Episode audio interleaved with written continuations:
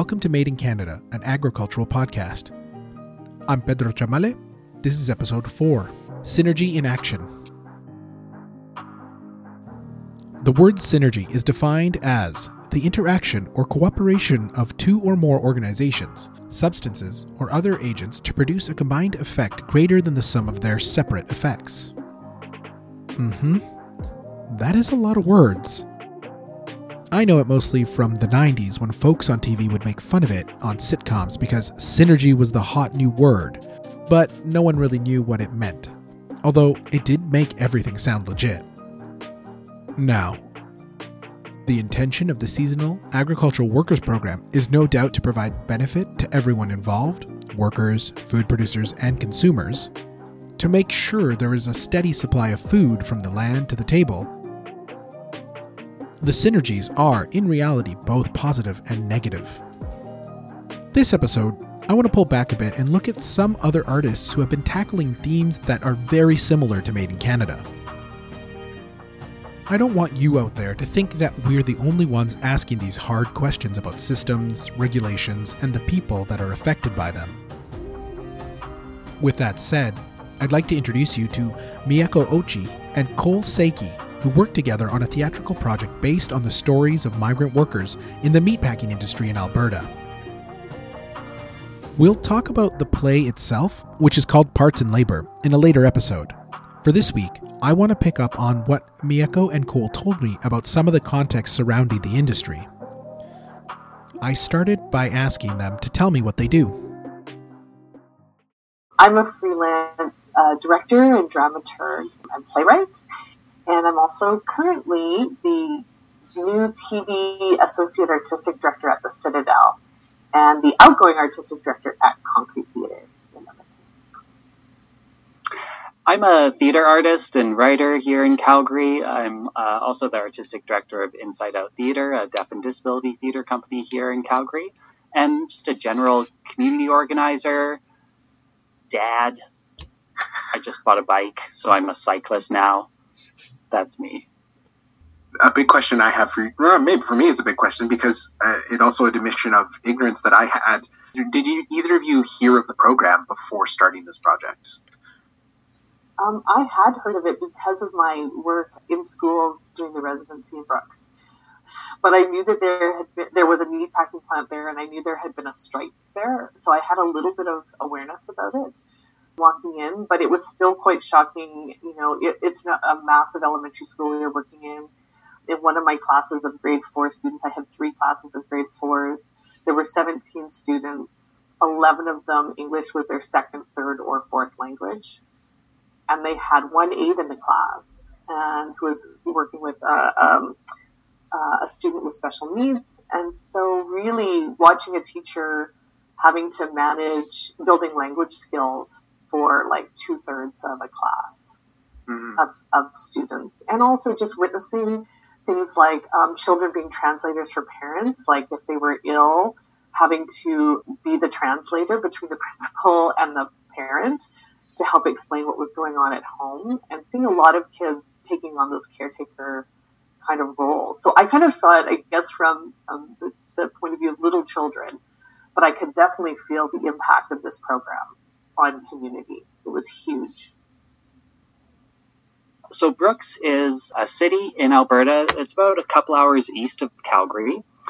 Their population's around uh, around thirteen thousand or so. I'm not the most sure recaller of numbers, but yeah, so a population of around thirteen thousand, and now where Brooks is now is an incredibly diverse population. So their city motto is the city of a hundred hellos, reflecting the fact that there's over a hundred different languages spoken in Brooks. Residents represent, you know, over a hundred different countries of origin, and that's a relatively recent phenomenon in in Brooks. You know, 20 years ago or so, it was much more in the mode of what I think the the kind of popular imagination of a small Alberta rural town is. Uh, you know, it's it's like a lot of small towns. There's agriculture and oil and gas. And then uh, in the mid 90s, there was a, a meat packing plant in Brooks that was, uh, again, a, a, kind of typical meat packing plant of the time that was, you know, small ish compared to what it is now, you know, 500 or so employees owned by a family that had lived in Alberta for, for generations. And they were bought by a, a large multinational and converted into a 24 7, much more industrialized plant that produced boxed beef which is essentially where all of the, the breakdown of the meat into retail portions happens within the plant. And then that set off a, a chain of events where the work accelerated and and the work became more of a, a, a, strict assembly line or disassembly line process. And also at the same time there were one of a number of oil and gas booms happening in alberta which all kind of came together. That meant that they could not find locals who were willing to do this work which is really just bloody brutal hard work and that led them on a path to. We uh, interviewed someone for this project who's a uh, an anthropologist whose career is, is about studying meatpacking plants and the effects they have on the, the small cities that they are in and, and all of the kind of zooming out to the international implications of those plants describes how you know they first uh, tried to go to Lethbridge, which is you know a, a, slightly larger city, an hour or so away, to get staff, and and that didn't really work. And then they went to Eastern Canada and tried to get folks from the Maritimes to come until eventually they started getting involved recruiting through first a refugee program. Um, there's a, a, a, an initial big influx of folks from the Sudan and from Colombia, and then eventually to the temporary foreign worker program that had been kind of increasingly uh, and incrementally being expanded in Canada. So that largely pushed this big influx of newcomers. Michael Broadway, this anthropologist that I, I interviewed, also describes Brooks as being emblematic of this phrase that he has called beef boom towns, which is where uh, a small city gets a, a, a massive meatpacking plant, and you have all of the demographic changes and impacts that you get with uh, boomtown. You know, in, in Canada, what we imagine Fort McMurray in its heyday was but without the the big influx of economic cash. And so you get all of the need with none of the resources essentially that come. And and Brooks is pretty emblematic of that. And and was from the people we interviewed and what we saw pretty unprepared for the massive transformation that was coming and pretty pretty you know in, in disbelief that that you know when Michael Broadway and other researchers and, and folks with experience were coming to Brooks essentially as these Cassandra figures trying to warn people, being like, you need to be prepared for for a housing crisis and a massive strain on your social service infrastructure and language in schools, like all these all these things that that they knew were going to become urgent needs in Brooks. It seems like, and from what the people that we talked to who were there at the time, kind of unbelievable and and so far removed from what their current understanding of their city was that that they did not prepare. Um, and and all those things really did come to pass. It was a community that had been forever changed by this plant. And relationships had been built and people had decided to put down roots you know after they got citizenship if they were able to. And so it was really changing the entire town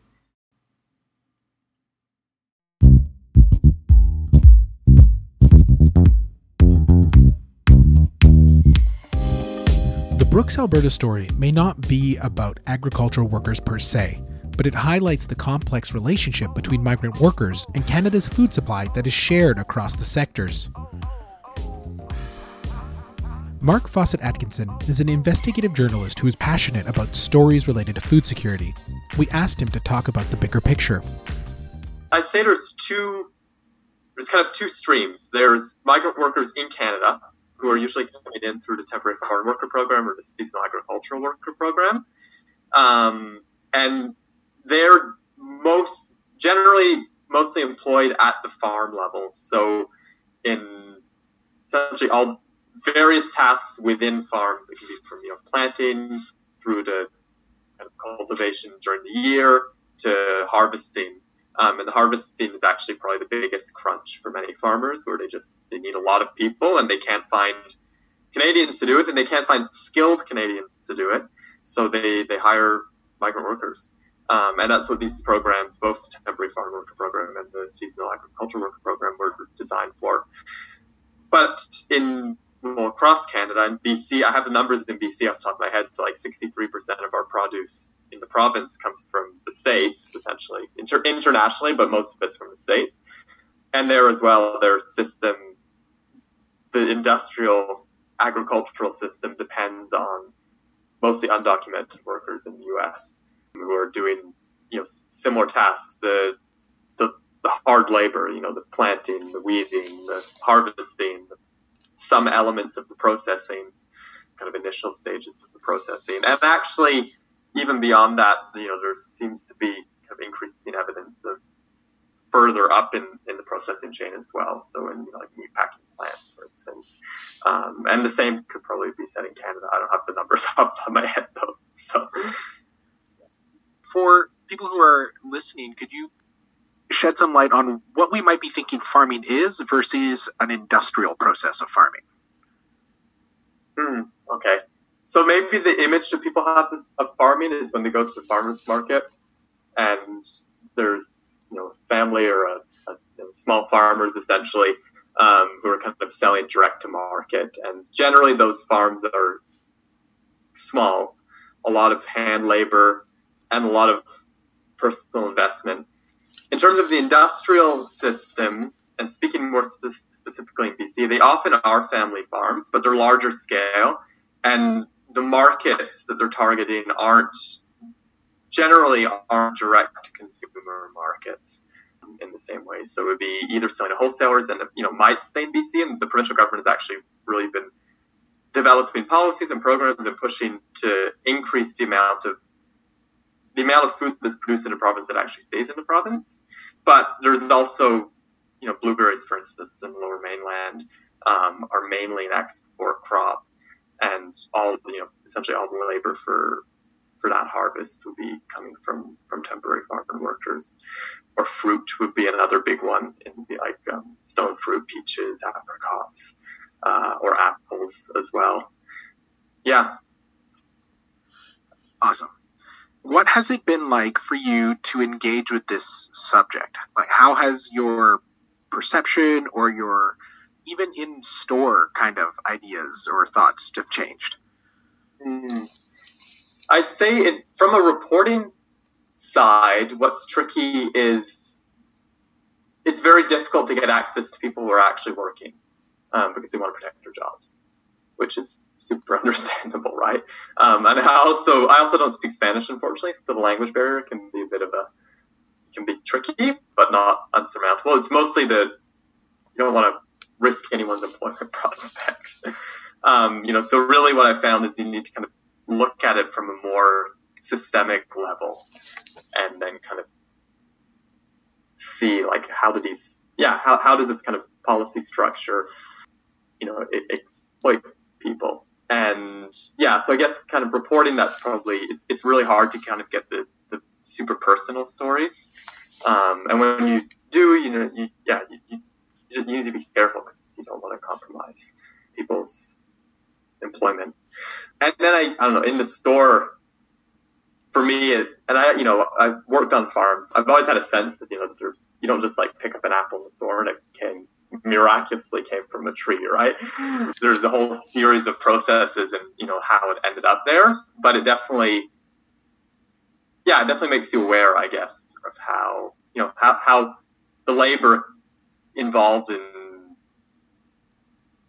in making that apple kind of get into the store isn't really compensated.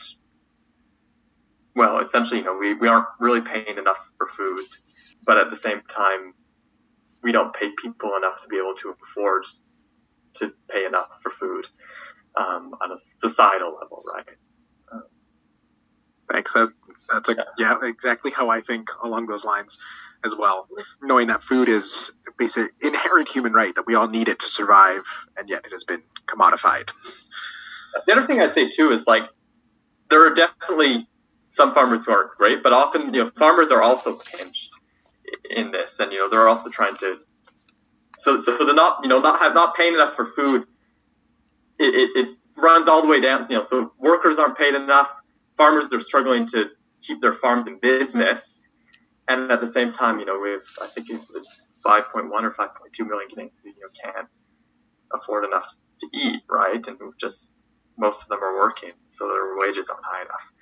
Yeah, so it's this imbalance where kind of people at both ends of the system are super pinched, and you know that the profit of our food is obviously not going to the people who either produce it or you know all of us who, who need it to survive. But.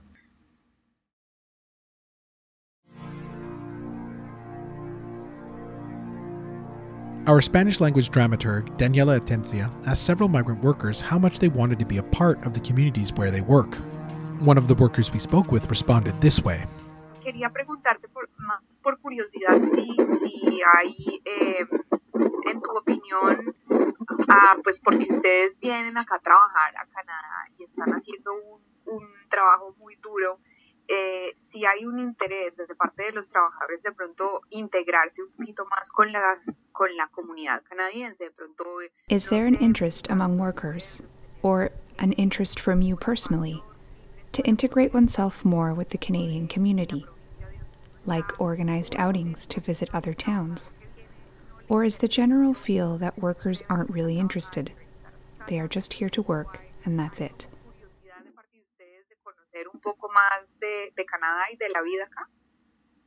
Bueno, yo creo que hay de todo, ¿eh? pero eh, si me lo planteas así, yo creo que la mayoría de la gente eh, sí estaría muy interesada en conocer más e integrarse, ¿eh?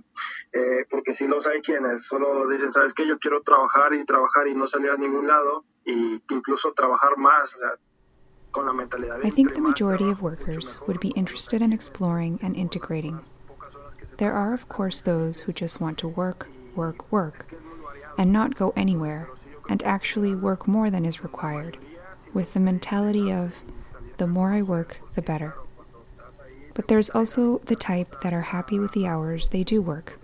It's quite varied, but in general, I think the majority would like some integration and go out and explore, because when you're there, you like to visit places, to go see the beauty around you, like lakes. For example, in the region I'm in, there is an organization called Rama. They normally come visit the farms, and they usually organize two or three outings, and they take us out to do activities, like going to the beach, preparing meals, organizing games like playing soccer with workers from other farms. So, yeah, the majority likes feeling part of the community. I would say most of them do, and a single few would rather just work. Pues a sentirse parte de, de, del entorno de, pues, del país, entonces yo creo que sí es, es, es, es, más de integrarse que de no, de no salir y, y pensar solo en trabajo. Claro. Eh, sí, me, me, alegra saber, eh, sí sabemos de Rama y me parece que es una organización muy, muy buena eh, sí. y hace cosas excelentes. y sí, es que me, me da curiosidad esta, esta, esta noción que hemos hablado con otros trabajadores que dicen sí, que, que esta, esta motivación de simple venir, simplemente venir a, a trabajar y a trabajar y a trabajar. Eh, es, es ese, en tu opinión, Alberto, como el atractivo principal de venir a Canadá? Me estoy preguntando, o sea, ¿qué, qué los motiva? Yes, we are familiar with Rama. We know they do good work. It makes me wonder, is the main attraction of coming to Canada purely economical?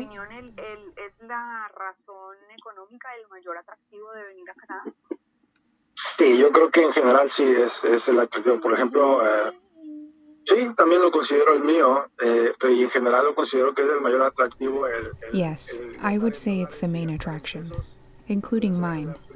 It's very attractive to earn in dollars. That's the main reason people go work in Canada. Workers in Canada can earn in one day what they might get in Mexico for one week's worth of work. It's a big difference. After a week, you've already earned what takes a month. That's a lot of money. That would be the number one motivation. Once you're in Canada, you start seeing nice things. It makes you want to explore. Not everything has to be about work. I don't think one is meant to live for work only. Then no one would be happy. I don't know. Quieres distraerte, no, no todo puede ser trabajar porque también no creo que, que se da para, solo se viva para trabajar. Entonces nadie sería, estaría feliz, ¿no? No lo sé.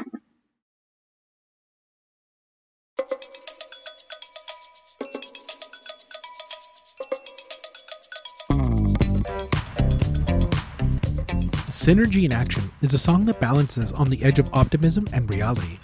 It was also the first song of the cycle I wrote lyrics to, and that composer Michelle Cutler wrote music for. Before you hear the song, hear a bit from Michelle and me on the subject.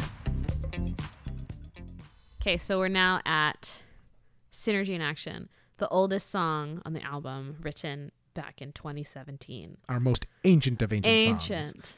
Uh, This song, so we this one was the f- it was my first attempt. That's why the lyrics sound so much more like lyricy. And when we did the workshop in uh, like a year ago, I remember feeling like, ugh, I'm just trying to like force this song that I wrote into something. And maybe I should just write a new, different song. And I wasn't sure because there was stuff there that I knew kind of was there, like the the the polka feel, like the sort of um, some of the harmonic structures, the sort of big sustained held notes. There was stuff in there that was good, but I was like, ugh, there I couldn't figure it out. And there was another section. So when we got to this year, I remember being like, oh, Pedro, I hate this song. Like, how can we fix it? And maybe should we just scrap it? I don't know.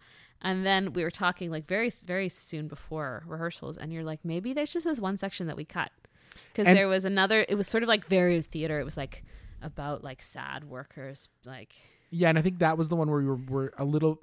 We had yet to really establish the rules of how we were going to address editing the found text, and I think we Mhm. kind of took a little bit of liberty of changing text, um, mutually of like, oh yeah, I'm add this for dramatic effect, and yeah. and from what I remember, rec- without actually pulling up the document, it was like once they're here, they have nowhere to go. Yeah.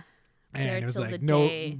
that they that they die, and, And, then like, they ended and- with like a oh Canada flourish of the like the major third. Yeah, Did I get that right? Did I get something musical right? yeah, yeah, you did. Yeah, of like a major third Yeah, yeah. tone, and and it was all this like really finger pointing at like fuck you Canada. Yeah, it was a which- little on the nose. we get to enough later on in the album, which in a more subtle way. Yeah. Which I feel better about. And so even I back then, like I didn't hate the whole thing, but I Yeah. like got what you were feeling and and when we were speaking just before the the rehearsal started, I went, yeah, and this is the part. This is the part that I always every time it came to that part um on the really early demo hmm that I every time it came I was listening to that or heard it or thought about it, that was like going, "Ah, I don't I'm not sure about this. And again, it's early on in our relationship working Mhm. together that I didn't trust being able to give you that note of being like, I I'm not jonesing for this because this reason. Yeah. And we are still like feeling each other out artistically. And so then finally when like, you know, a couple years go by, then I was like, what if we just cut this? Like I have no Oh I- yeah, and like, believe me, it goes both ways. Like, and also in the end, I was like, oh, Pedro, I want to cut this and this, and like, it was both of us, I think, yeah, feeling that, and and also that me just not having known much about the the show at the time. Mhm, Like mhm. this was before I think I had seen much of a script. Like it was it was early. So anyway, so that was so I feel like when we kind of got here really recently, and I was like, oh no, the rest of it's great. Like it has it has like it does its job, right? Which is to so synergy and then Canadian law, which comes out later, is really, you know, the point of view of the government, right? They're trying to sell something. They're trying to um, talk about this program as something that um, you should want. Like, and and so this perspective the song is the Canadian government speaking to the Canadian citizens, right? Saying, hey, there's all these people who are going to come. I remember five hundred thousand willing men, which is a line that came from somewhere. That's not something. I don't think that's something we wrote. That's something that. Yeah, it was it was it was um it was it's from a news article where it was speaking about 500,000 willing men come to Canada every year to work on our farms. Right, which I think is the most hilarious phrase. I think it's so good. Yeah. So, um yeah, so so that's where that we sort of landed I think in a place that that's really fun now and I really and then we got to capture like all those voices from the room, which really just made it more fun and Ale's performance is just hysterical and Yeah, and I think there was a yeah, and I think in in this one too, we had not designated who was singing this. I think earlier versions we had the group singing it. Yeah. Um, and so you know it was just like all voices all the time, like I wanted. And again, you know, you forcing me to pick who's gonna sing these, but then choosing when those group vocals came in, I think is what added in, and Yeah. uh, me sneaking on there in the five hundred thousand willing men. Um, with all all the other singers was really great. Yeah, I think there's some there's something to be said about the fact that the two songs that are coming from the perspective of the Canadian government are being sung by people whose Spanish is their first language. Oh yeah, Um, I actually didn't really think about that till right now. Yeah, I think you know people who were not born here. Um, I don't know what exactly it, it says, but I think it's interesting. hmm hmm Well, I mean, to be fair, I mean, all of our singers are, are Latinx and and yes, uh, yeah. just different journeys on that on Mhm. that kind of um, non monolith experience that is Latinidad, and but yes, uh, Alexandra and Alan have immigrated here um, later in their lives too. So you know, you can hear their accents and, and stuff like that, because we're, we would never ask, ask them to erase their accents, so it adds even more to these songs. I think in certain ways. yeah. I don't know. I don't know what it, it actually. I just think it's interesting that that's where we ended up. Mm-hmm, mm-hmm. Um, it was certainly not a thought going into it. We weren't like, No. oh, make these two people sing these two songs. no, I mean, I think with Esclavitude, we did. We're kind of like Well, that's we wanted it yeah. to be them because it's in Spanish. And, yes, yeah, and proficiency and all those Yeah. things, yeah. But yeah, so then Synergy is the oldest song we have and has gone on a journey It's and gone has on a real ride. yeah. But we certainly didn't touch it since that February workshop. Yeah, and we left it off the EP because I was like, Ugh, I don't know, I don't know about this. So we just and we didn't have enough time, so it was the it was the obvious choice for me to like not do in when we when we recorded the EP. Um, but now I I don't know. I- I think that we sort of it's so funny with music that sometimes you sort of just figure it out. You kind of just like, and it's usually this tiny thing, right? It was one little verse. I adjusted the the way the chorus sounded a bit, like sort of the end, but like not. and even the way. Alexandra attacks synergy in action, the phrase, the chord, yeah, like, so that phrase, I think it was the only real musical change was that sort of. It used to be synergy in action, and now it's synergy in action, like that. yeah. You'll hear you'll hear how Alexandra attacks it. In that, Uh, in that it's recording. yeah, slightly different. Yeah. All right, well, let's hear synergy in action.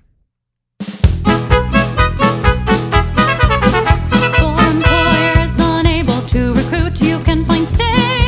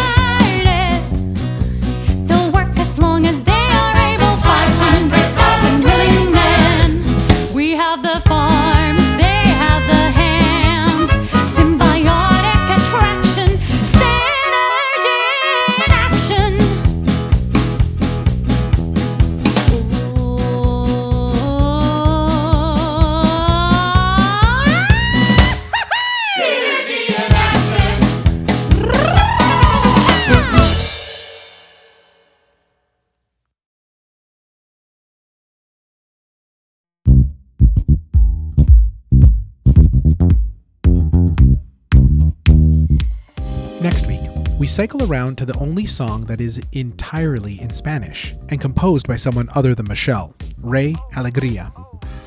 I I didn't uh, uh, go through that same um, immigrant uh, situation, but I, I feel a, a lot um, for my people, right? For, for uh, Latin Americans, Mexicans, and I, I was like, I'm gonna do something good for them with this music. Thanks for listening, my friends. Take care.